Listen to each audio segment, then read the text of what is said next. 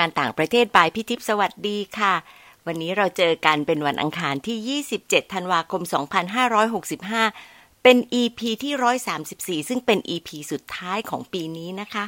ใน EP ที่ 133 เรื่อง ฟังเพลินเพลินเลินได้จริง พี่สรุปเอเซนสามเรื่องค่ะ เรื่องแรก เรียนรู้แล้วก็ลงมือทำเรื่องใหม่ ๆ อาจจะทำให้ได้ทักษะที่เกินความคาดหวังนะคะเรื่องที่สอง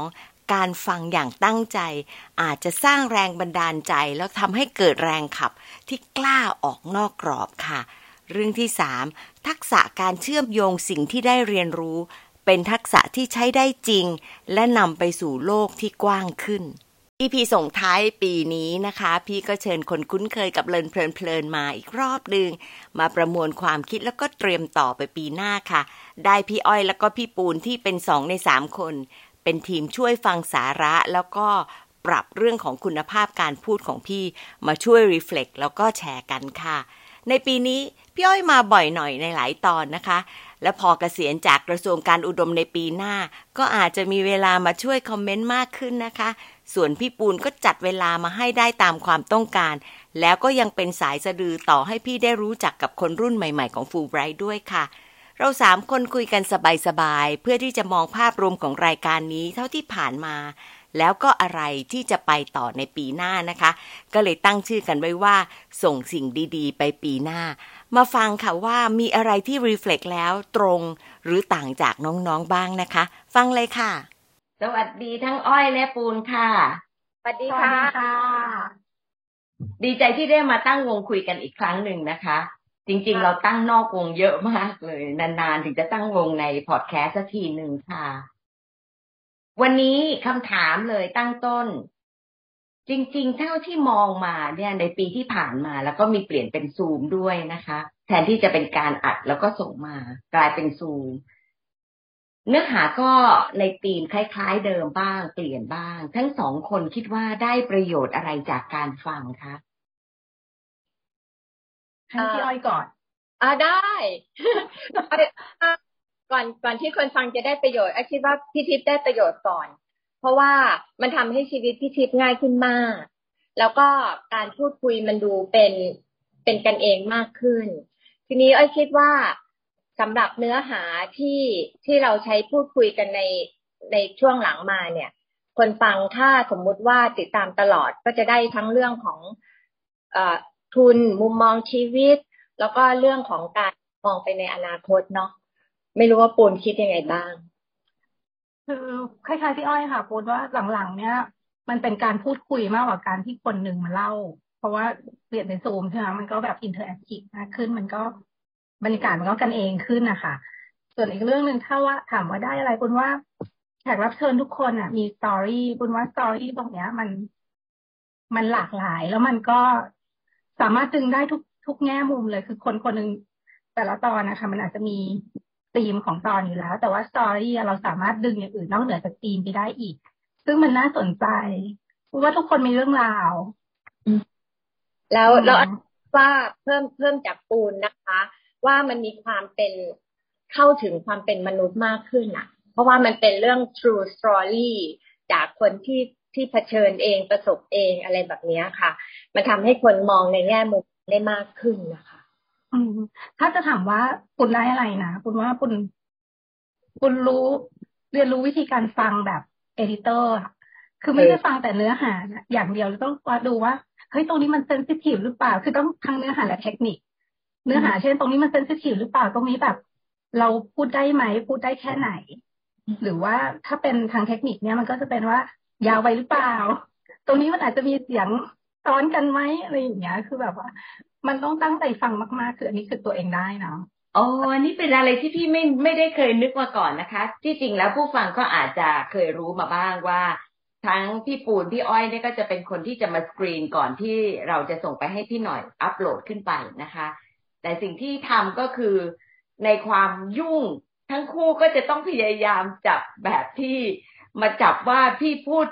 แทรกเป็น X หรือว่าพูดอะไรผิดเลยไปอย่างนั้นด้วยหรือเปล่า แล้วก็ที่สำคัญกว่านั้นก็คือ sensitive issue ที่บางครั้ง เวลาเราคุยมันก็ get carried away ใช่แบบออกเสียงผิดหรือเปล่าอะไรอย่างเงี้ย ซึ่งตอนแรกคุณก็ยังไม่ค่อยเท่าไหร่แต่พอ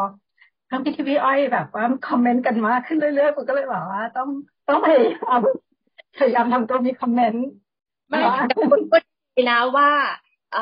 ฝึกการฟังแบบเอดิเตอร์ ของอ้อยคือฝึกฟังแบบจับผิดว่าพี่ทิพย์จะผิดเพราะว่าบางบางทีเนาะพี่ทิพย์อย่างพี่ทิพย์บอกอะ่ะ เราพูดคุยไปพูดคุยไป ถ้าสมมุติว่าคนฟังตั้งแต่ต้นจนจบ ก็จะไม่ไม่ question เนาะแต่ถ้าใครมาได้ฟังเป็นบางช่วงบางตอนแล้วเจอตรงช่วงที่มันไม่ได้ต่อเนื่อง มันก็จะเป็นประเด็นได้ จริงพี่จำได้อยู่ครั้งหนึ่งที่อ้อยพูดถึงว่า ตอนที่เริ่มพูดขึ้นมาแล้วพี่หัวเราะค่ะ เพราะว่าครั้งครั้งก่อนหน้านั้น เนี่ยก็คือไปหัวเราะเนื่องจากว่าเขิน แล้วก็ไปเชิญน้องเรือที่รู้จักกันมานาน แล้วเราก็รู้สึกว่าพอเรามาฟังปุ๊บเราได้ได้ยินเสียงเราหัวเราะจริง ๆ แล้วก็เลยมาวิเคราะห์ตัวเองว่าเพราะอะไรอ๋อเพราะว่าเขิน เพราะฉะนั้นก็น่าจะเก็ตบายได้ เพราะว่าน้องสนิทกัน แต่ก็ถ้าเป็นคนที่สนิทน้อยกว่าเนี่ย จุดนี้จะต้องเป็นจุดที่พี่ต้องเอติจริง ๆ ก็เป็นเป็นเรื่องที่ทำให้พี่ระวังมากขึ้น แล้วก็รู้จักตัวเองมากขึ้นด้วยว่าทำไมต้องเขิน เออด้วยการหัวเราะค่ะมาหลักนี้ค่ะนาด้วยอะ เวลาได้ยินเสียง คือพี่ทิพย์หัวเราะตอนช่วงที่แนะนำแนะนำคนพูด แนะนำ speaker มันก็เลยดูแบบว่า เอ๊ะทำไมพี่ทิพย์ถึงหัวเราะทำไมถึง มันมันไม่ใช่หัวเราะแบบฮ่าฮ่าฮ่าแต่มันแบบ เอ่อคิกคิกคักคัก อะไรแบบเนี้ยอันนี้จริงๆแล้วเอาไปใช้กับการเป็น moderator ได้นะคะ คือแบบบางทีเราสนิทกับถ้าเราสนิทกับคนแขกรับเชิญมากเนี้ยคือเราสนิทกันมาก แต่ว่าคนดูอะเขาไม่ได้เอ็กซ์เพว่าเราจะต้องไปกันเองบนบนเวทีหรือบน channel นั้นนะคะ คือคือหลายครั้งเหมือนกันที่ที่ดูสัมภาษณ์ดาราหรือว่าสัมภาษณ์คนดังอะไรเงี้ย แล้วคนสัมภาษณ์เขาสนิทกันนะแล้วเขาแบบว่า get carried away อะคือแบบ มันกันเองมากไป ซึ่งบางทีมันออกในแนวหยาบคายหรือในแนวแบบ too ส่วนตัวเงี้ย มันก็ดูไม่ professional อะใช่ มันก็เป็นบทเรียนเหมือนกับเป็นจุดที่ต้องกลับมานั่งคิดเหมือนกันว่า เราต้องการให้มันมีความเป็นกันเอง แต่ในขณะเดียวกัน มันก็จะต้องแสดงความ professional ระดับหนึ่งเหมือนกัน นี่ก็เป็นจุดเตือนใจพี่เองค่ะค่ะอ้อยได้อะไรล่ะคะ อ้อยได้อะไร อ้อยได้มุมมองจากแขกรับเชิญ หลาย ๆ คนเนาะพี่ทิพย์ไม่ว่าจากเอ่อล่าสุดที่ที่พี่ดำซึ่งอายุน้อยกว่าอ้อยเนี่ยดำบอกว่า เอ่อดำเขาอายุน้อยกว่าอ้อยนะไม่เป็นไรอ้อยเรียกไปแล้ว อ้อยบอกว่า เออเขาทำยังไงเขาถึงมีความสุขกับสิ่งที่เขาทำอะไรแบบเนี้ย ทั้งทั้งที่การที่เขาทำอะ ในหลาย ๆ คนมันมันไม่ได้อะ เนาะ อะไรแบบนี้ค่ะ แล้วก็อีกหลาย ๆ อย่างอย่างตอนที่ที่สัมภาษณ์อาร์มอะพี่ทิพย์อ้อยก็มีความรู้สึกว่า โอ้ยตอนที่เราอายุเท่าอาร์มอะยี่สิบสามยี่สิบสี่ชีวิตเรายังเป็นวุ้นอยู่เลย แต่ทำไมเด็กสมัยนี้อะพูดเด็กไม่ได้ละอ่าคนรุ่นใหม่เขาถึงมีเป้าหมายชีวิตที่ชัดเจนมากมาเนี้ยค่ะใช่ค่ะ คือแต่ละคนมีเรื่องในมีมุมที่แบบว่าเรา เราเอามาเรียนรู้ได้หรือบางบางทีเราเราอาจจะเรียนแบบไม่ได้ แต่เราแบบอินไปด้วยได้อย่างจะมีคุณจำได้เลยอย่างที่ดีกับวินพูดถึงคุณพ่อเนี้ยใช่มันเป็นแรงบันดาลใจที่แบบว่า ที่มันมันดีมากอะ่ะแล้วมีความรู้สึกว่า เออ คนใกล้ๆตัวเราสามารถสามารถสร้างแรงบันดาลใจให้เราแบบ อืมกลายเป็นแบบนี้ทุกวันนี้ได้ วันนี้มีเสียงมอเตอร์ไซค์แทรกนะคะ ต้องขออภัยด้วยค่ะ ดัง ไม่ได้ยิน ไม่ได้ยินค่ะ จะต่อที่ปูนพูดถึงเหมือนกันว่าตอนที่ดีซึ่งเรียนเป็นอาจารย์สอนนักบินนะคะ แล้วก็เอวินก็เป็นคณะบดีอยู่ที่มหาลัยศิลปากร ทั้งคู่นี่สนิทกับคุณพ่อมาก พี่เองตอนที่พูดอะ พี่งอนน้ำตาซึม แล้วพอดีเราเรารับรู้เด็กฟูไบรท์ด้วยความที่เราคุ้นกันระดับหนึ่งเลยเนี่ย มันก็อดน้ำตาซึมไม่ได้ทุกทีเลย แล้วก็มีความรู้สึกว่าสำหรับเรามันมีความหมายมาก แล้วก็รู้ว่าก็มีความหมายสำหรับเขา ก็หวังว่าความรู้สึกอย่างเงี้ย มันจะส่งไปให้คนดูคนฟังได้ระดับหนึ่งเหมือนกันนะคะมันมันทรงพลังเนาะพี่ทิพย์คือเวลาคนพูดที่ที่พอไอ้ฟังแล้วก็บอกพี่ทิพย์ว่า โอ้ยถ้าคุณพ่อเขายังอยู่อะ คงภูมิใจในลูกๆมาก ๆอะไรเงี้ย แล้วเราคือเวลาเขาพูดอะเขาพูดธรรมดานะแต่เวลาเราฟังแล้วเรารู้สึกแบบ อินเข้าไปกับเขาอะไรแบบเนี้ยมันอย่างตอนตอนน้องทันก็เหมือนกันเนาะพี่ทิพย์ที่บอกว่าเฮ้ยคนทำไมมันทรงพลังได้นะทำไมคนถึงแบบว่าแข็งได้เบอร์นี้ ทั้งทั้งที่พี่ขาแล้ว ค่ะปูนว่าสามคนเนี้ยค่ะ ทั้งวินทั้งดีทั้งทันเนี่ยคือเขามอง สิ่งที่เขาทำว่าไม่ใช่อาชีพแต่เป็นชีวิตของเขาอะแล้วเขาแบบ คือเหมือนกับเราทุกคนเราเราคิดว่าเราทำงานนี้เพราะเราทำงานได้เงินเดือนจบจบเดือนไปก็มีเงินเดือนใช่ไหมแต่ว่าเขาไม่ได้คิดถึงตรงนั้นเขาคิดว่าอันนี้คือสิ่งที่เขาชอบเป็น passion ของเขาและเป็นสิ่งที่เขาได้แรงบันดาลใจมาจากคนที่เขาแบบรักมากคือคนในครอบครัวอย่างเงี้ยค่ะกูก็เลยคิดว่าอันเนี้ยนะทำให้เขาทำงานอย่างมีความสุขถึงแม้งานแบบเขาจะเครียดนะปูนว่างานของน้องทันเนี่ยน่าจะเครียดอยู่ แต่ว่าเขาก็รักมันมาด้วย คือเขาเหมือนมีตัวฟิลเตอร์กรองอยู่อะว่า เออ อันนี้วันนี้ความเครียดก็กรองออกไป แต่ว่าเขาเขาเอาสาระเนื้อหาของเขามาแล้วเขาก็เรียนรู้จากตรงนั้น แล้วก็พัฒนาตัวเองเรื่อยๆปูนว่าแบบคืออันเนี้ยที่ที่ได้เรียนส่วนหนึ่งที่นี่คือส่วนหนึ่งที่ได้เรียนป่าพอดแคสต์ค่ะแล้วสิ่งต่างๆ เหล่านี้ที่เราคุยกันอะ เราอยากให้พลังเหล่านี้มันส่งต่อไปให้มันเป็นเหมือนคลื่นอะ ไม่ใช่กระทบฝั่งอย่างเดียว แต่มันกระทบความรู้สึกแล้วทำให้คนรู้สึกว่ามีแรงใจไม่ใช่แค่เป็นแรงบันดาลใจนะแต่ทำให้มันขึ้นมาสักตั้งเพื่อที่จะก้าวไปข้างหน้าใช่อยากให้คนฮึดขึ้นมาแล้วก็ยังไงลึกๆส่วนหนึ่งพี่ก็ยังให้อยู่กับคนที่ทำวิเทศค่ะ หนีไม่พ้นใจพี่คือ ทำยังไงให้คนวิเทศรู้จักฮึดขึ้นมา แล้วก็มีความสุขในสิ่งที่ทำเพราะหลายอย่างมันคือการเรียนรู้แม้ แต่ไม่สุขแต่ว่ามันก็ได้เรียนรู้ แล้วถ้าถือว่าการเรียนรู้คือความสุขอย่างหนึ่งได้ มันก็จะทำให้เรายิ่งรู้สึกว่างานเรามีความสุขแล้วมีความหมายนะคะอ้อคิดว่าในการทำงานด้านต่างประเทศอะพี่ทิพย์มันไม่จำเป็นต้องลอกเรียนแบบ แต่ละคนก็มีสไตล์ของตัวเอง แต่ว่าเราจะหาความสุข หรือเราจะหามุมที่ดีๆ จากงานที่เราทำได้ยังไงบ้าง อย่างพี่ทิพย์พูดอะว่าเราไม่จำเป็นว่าจะต้องวันหนึ่งหนึ่งพี่ทิพย์อะไม่ได้ยินดีกับอะไรที่ความสำเร็จที่ยิ่งใหญ่เลยความสำเร็จเล็ก ๆ มันก็สามารถที่จะทำให้เรายินดี แล้วก็รู้สึกดีกับตัวเราเองได้ ในเนี้ยอย่างนั้นค่ะทุกคนอาจจะตีความหมายวิเทศแบบ กว้างกว่าคนทำงาน international affairs เออแต่ศาสนาค่ะผมคิดว่าทุกคนตอนนี้มันต้องทำงานต่างประเทศหมดเลย เพราะว่ามันหนีไม่พ้นอยู่แล้ว เพราะฉะนั้นความหมายของนักวิเทศของปุณเนี้ยอาจจะกว้างกว่านักวิเทศสัมพันธ์ของมหาวิทยาลัยผมคิดว่าทุกคนก็เป็นนักวิเทศในตัวเองอะมันก็น่าจะได้ประโยชน์จากพอดแคสต์นี้ด้วย แล้วก็ถ้าจะพูดถึงนักวิเทศคุณนันนึกถึงสไปมันจะเป็นอีพีแรกๆเลย คุณจำได้ว่า คุณอะ รู้จักสไปแบบเห็นหน้า เห็นหน้ากันมาเคยคุยเจอกันสักพักหนึ่งแต่ว่าคุณคุณมาฟังน้องพูดแล้วเป็นความรู้สึกว่าน้องเขาเป็นคนคิดดีเนาะเขาแบบว่าสามารถหาความ ความแตกต่าง ความชอบแล้วก็การพัฒนาตัวเองอะเอามารวมกันได้แบบมันมีสมดุลมากๆเลย แล้วก็เป็นเป็นไอเดียที่ดีสำหรับคนทำวิเทศอะคน คนทำวิเทศ คนที่ต้องทำงานเกี่ยวกับต่างประเทศที่ที่วิวชั่นของสปิเกอร์ของของแขกรับเชิญในรายการมันหาซื้อไม่ได้ เพราะว่ามันเป็นสิ่งที่เกิดจากจากประสบการณ์จริง แล้วเกิดจากความจริง ๆ ที่ออกมาจากจากใจจริง ๆ แบบนี้ค่ะ หาซื้อก็ไม่ได้หาอ่านก็ไม่ได้ แล้วเราก็คงไม่ สามารถที่จะเอาตัวไปแปะอยู่กับใครคนใดคนหนึ่งเพื่อที่จะไปขอโอกาสเขาว่าฉันขอโคลนเธอหน่อยนะอะไรอย่างเงี้ย มันไม่มีแต่ว่าถ้าถ้าอยู่ในพอดแคสต์เนี่ย มันเหมือนมันเป็นแหล่งรวมมันเป็นเหมือนฮับเนาะฮับของอะไรก็ไม่รู้อะแต่เป็นฮับของของพลังดีๆ พลังบวกอะอ้อยว่าที่เราจะเลือกใช้ได้กับตัวเราจริงนะคะ พี่พี่คิดว่าเหมือนกับแบบสปิเกอร์ที่ให้มาแต่ละคนเนี่ยถามว่าเป็นคนที่ดังมากเหมือนกับ อย่างน้องทันเนี่ยจะเป็นคนที่คนรู้จักค่อนข้างเยอะ แต่ว่าอย่างคนอื่น ๆ เนี่ย บางคนแทบจะไม่ได้เป็นที่รู้จักในวงกว้าง แต่ว่าในวงเล็ก ๆ ของเขาเขาดัง แล้วเราเองเราก็มีความรู้สึกว่า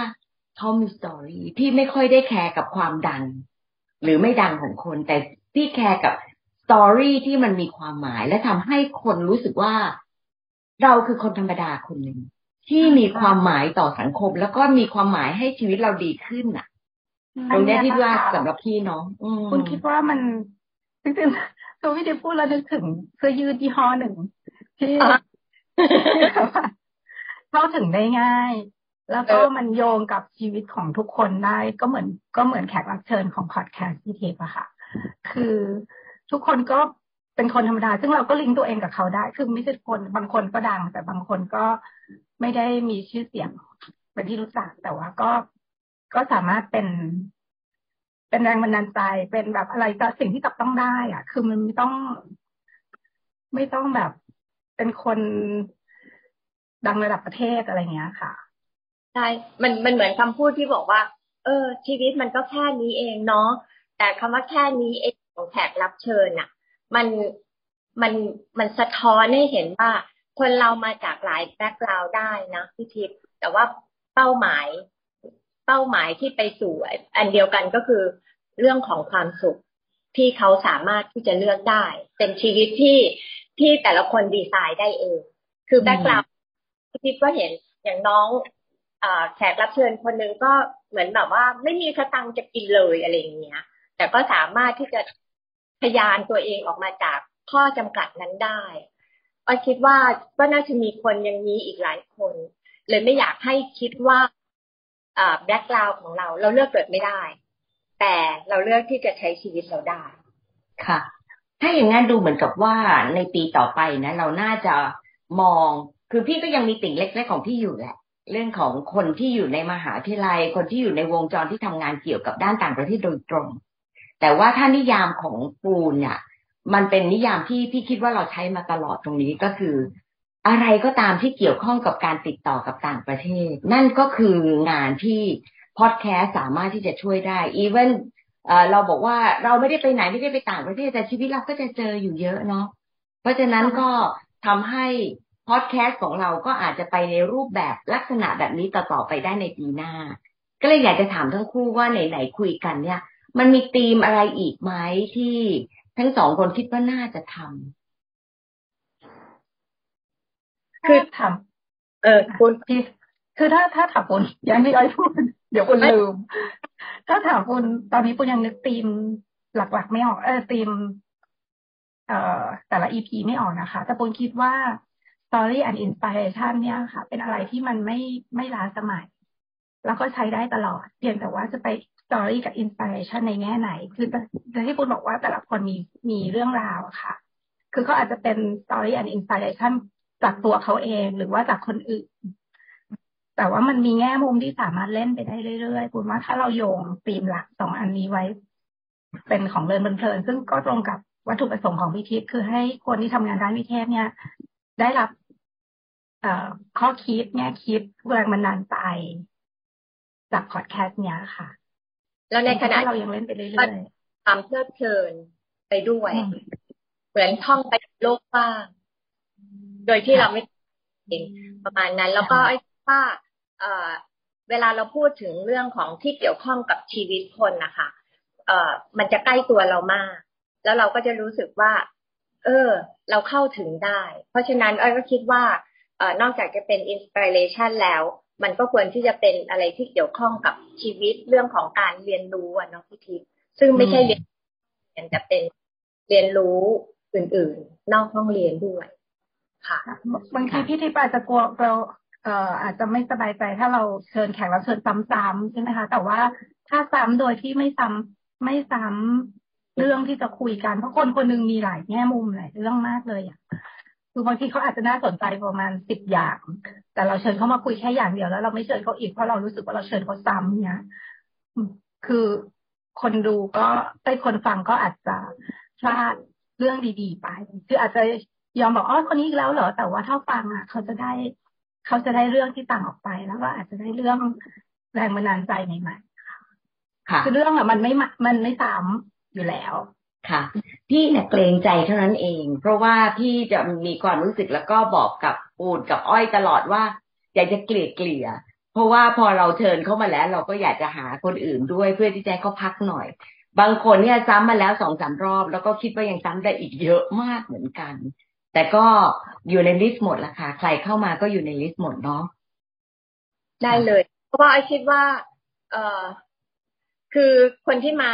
เออเขาก็ได้ประโยชน์ในส่วนหนึ่ง แต่เราคนทำแล้วก็คนฟังอะค่ะ จะได้ประโยชน์มากกว่าเป็นหลาย ๆ เท่าเลย ค่ะ เราสามคนนะได้ประโยชน์มากกว่าเพื่อนเนาะมากเพราะได้ทั้งคุยแล้วก็ได้ reflect อยู่เรื่อยค่ะ วันนี้ก็เป็นการรีเฟล็กส่งท้ายปีเลยละค่ะสองคนนี้จะถือโอกาสอวยพรผู้ฟังหน่อยหนึ่งไหมคะว่ามีอะไรที่อยากจะให้ผู้ฟังเนี่ยได้คิดต่อไปในปีต่อไป สำหรับอ้อยเหรอคะ ก็ขอให้คนมีความสุขใน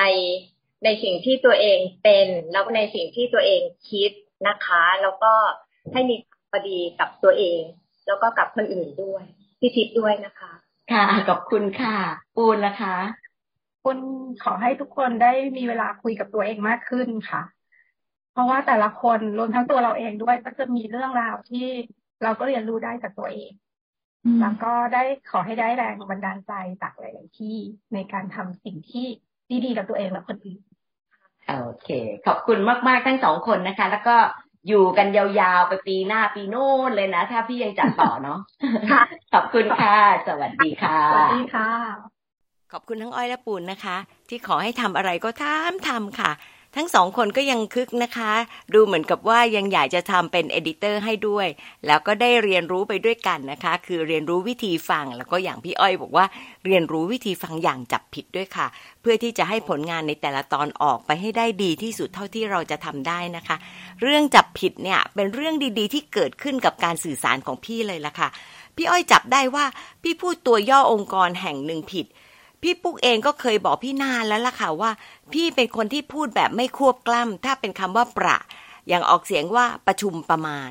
ไม่เป็นประชุมหรือว่าประมาณนะคะทำให้พี่ต้องเอามาเช็ค เอามาซ่อมแล้วก็ฝึกฝนค่ะ ขอบคุณทั้งสามคนเลยที่ช่วยกำกับสาระ รวมถึงการสื่อสารแล้วก็การออกเสียงของพี่นะคะ อได้โอกาสคุยกับพี่อ้อยและพี่ปูนเต็มๆเนี่ยเราก็เห็นเลยค่ะว่าที่ผ่านมาเราน่าจะได้อะไรจากพอดแคสต์รายการนี้ แล้วก็จะเน้นอะไรต่อ ฟังดูเหมือนกับว่าเราคงจะจัดต่อกันไปอีกนาน ที่จริงอยากจะบอกอย่างนี้นะคะว่า ถามใจพี่เองว่าจะทำถึงเมื่อไหร่ มันไม่มีคำตอบค่ะ แต่ถ้าถามว่าถ้าหยุดทำแล้วจะรู้สึกยังไง มันมีคำตอบว่ารู้สึกโวงโวงค่ะ ความรู้สึกตอนตอบคำถามนี้ล่ะค่ะ แสดงว่าพี่เองคงทำไปเรื่อย ๆ เหมือนกันนะคะ พี่เห็นด้วยกับพี่อ้อยและพี่ปูนว่าเลินเพลินๆมีเรื่องราวที่เป็นประสบการณ์จริงที่หาซื้อไม่ได้ เป็นสตอรี่ที่เอามาแบ่งปันแล้ว มันทำให้เห็นเป้าหมายชีวิตของคนธรรมดาธรรมดา แต่ก็ส่งพลัง แล้วทำให้รับรู้ถึงความสุข ความซึ้ง แล้วก็ความผูกพัน อย่างตอนของอาจารย์ดี แล้วก็อาจารย์วินที่พูดถึงคุณพ่อ หรือ passion ของแขกรับเชิญอย่างสปรายที่ประสานการรักดนตรี แล้วก็การฮึดฝึกภาษา โยงไปถึงการเปลี่ยนอาชีพจากวิศวกรเป็นนักวิเทศเต็มตัวด้วยค่ะ พี่ๆทั้งสองคนก็เห็นเหมือนกันกับพี่หน่อยที่พูดใน EP ที่แล้วนะคะว่าบางอีพีอย่างที่น้องทันแชร์ มันทำให้เกิดแรงบันดาลใจได้จริง ๆ คนที่พูดแล้วก็สร้างแรงบันดาลใจได้หาไม่ง่ายค่ะ ยิ่งออกแต่เสียงมันก็เพิ่มความท้าทายไปอีกระดับนะคะ แต่การพูดไปยิ้มไปจากใจของน้องทัน มันเป็นการสื่อด้วยเสียงที่ทำให้ฟังไปยิ้มตามไปได้ด้วยจริง ๆ ค่ะ พูดถึงเรื่องยิ้มทำให้พี่คิดถึงหลายเรื่อง แต่ที่จำแม่นแล้วก็อยากจะแชร์อีกครั้งหนึ่งนะคะ คือเคล็ดลับที่ได้มาจากเพื่อนพี่คือพี่หันสาริธิวาจาค่ะ เคยเป็นนักจัดรายการเพลง แล้วก็ได้เกรดตรงนี้มาจากรุ่นพี่นะคะว่าให้พูดไปยิ้มไป แล้วต้องทำท่าไปด้วยนะคะ เหมือนพูดต่อหน้าผู้คนเยอะๆล่ะค่ะ มันก็จะสามารถทำให้เราถ่ายทอดความรู้สึกของเราได้ดีขึ้น มันใช่เลยค่ะ พี่ก็ทำท่าอยู่ด้วย แล้วก็ยิ้มไปด้วยตอนนี้ค่ะ พี่ปูนเสริมkeyword ที่สำคัญค่ะว่าเรื่องที่นำเสนอในที่สุดมันโยงกับต่างประเทศทั้งนั้น ยิ่งโลกเราผูกสัมพันธ์มั่นคงกับโซเชียลมีเดียอะไรที่ไกลก็เหมือนใกล้ใช่ไหมคะ พี่ก็คิดว่าถ้าไม่มีโซเชียลมีเดียพี่เชื่อเลยว่า ความสนใจแล้วก็ความรู้สึกมีส่วนร่วมกับสงครามรัสเซียยูเครนคงน้อยกว่านี้เยอะ การรณรงค์เรื่อง climate change จะยิ่งยากหนักเข้าไปอีกค่ะ อดไม่ได้ที่จะพูดว่า อะไรที่เหมือนใกล้ก็ไกลไปซะแล้วนะคะ ตรงนี้ก็ยังคงเป็นประเด็นที่เราต้อง aware แล้วก็ปรับแก้ให้ชีวิตเรากับคนใกล้ตัว รู้สึกดีแล้วก็มีความสุขขึ้นด้วยกันนะคะ อยากจะสรุปว่าสิ่งดีๆ ในปีนี้จากพวกเราที่ร่วมทำพอดแคสต์จะทำให้เราก้าวสู่ปีต่อไปด้วยการคง storytelling style เป็นเรื่องราวชีวิตของคนธรรมดา วิธีการเรียนรู้การมองไปในอนาคต อยากให้เป็นการแชร์ที่น้องๆเข้าถึงได้ แล้วก็ได้รับแรงบันดาลใจ รวมทั้งอาจจะรู้สึกดีมีความสุขขึ้น หรือในบางครั้งอาจจะคึกคักแล้วก็ฮึดที่จะลองทำอะไรใหม่ ๆ หรือที่มีอยู่ให้ดีขึ้นได้ค่ะ ไม่ติดกรอบแล้วก็ไม่กลัวความล้มเหลวมากเกินไป พี่ถือโอกาสที่ขอบคุณน้องๆ ทุกคนที่ฟังนะคะ อยากรู้จักมากขึ้นจริง ๆ IB มาได้เลยค่ะ คงจะต้องทำให้พี่ๆตื่นเต้นแน่ๆ จะได้จัดรายการให้ตรงใจมากขึ้นนะคะ แต่ยังไงก็ตามจะจับกระแสโลก แล้วก็เรื่องที่น่าจะเป็นประโยชน์ รวมทั้งแง่มุมชีวิตและการทำงานของแขกรับเชิญ หน้าเดิมแต่มุมใหม่ มาแชร์ต่อๆไปในปีหน้าค่ะ ก่อนจบ ชอบที่พี่ทั้งสองคนอวยพรค่ะ พี่อ้อยขอให้น้องๆ มีความสุขอย่างที่เป็นและอย่างที่คิด พี่ปูนอยากให้น้องๆ ได้คุยกับตัวเองให้มากขึ้น เพราะเราเองก็มีเรื่องราวที่เรียนรู้ได้จากตัวเองค่ะ พี่เองก็ขอให้น้องๆเข้าใจ แล้วก็รู้จักรักตัวเอง มีพลังกายพลังใจที่ดี เรียนรู้แล้วก็สู้กับสิ่งท้าทายในปีหน้า ไม่ว่าอะไรจะเกิดขึ้น ขอให้เห็นเรื่องของการเรียนรู้เป็นเรื่องสนุก ที่ทำให้เราต้องเพียรพยายามต่อ สุขไปกับมันให้ได้ค่ะ มา reflect กันนะคะ อะไรคือเรื่องที่น้องๆได้รับจากการฟังเลินเพลินๆแล้วก็เพราะอะไรถึงเลือกเรื่องแล้วก็ประเด็นนั้นคะน้องๆมีอะไรที่จะบอกกับตัวเองเพื่อก้าวสู่ปีต่อไปคะอะไรเอ่ย ขอบคุณที่ตามฟังแล้วเราพบกันปีหน้าค่ะ มีความสุขมากๆนะคะ สวัสดีค่ะ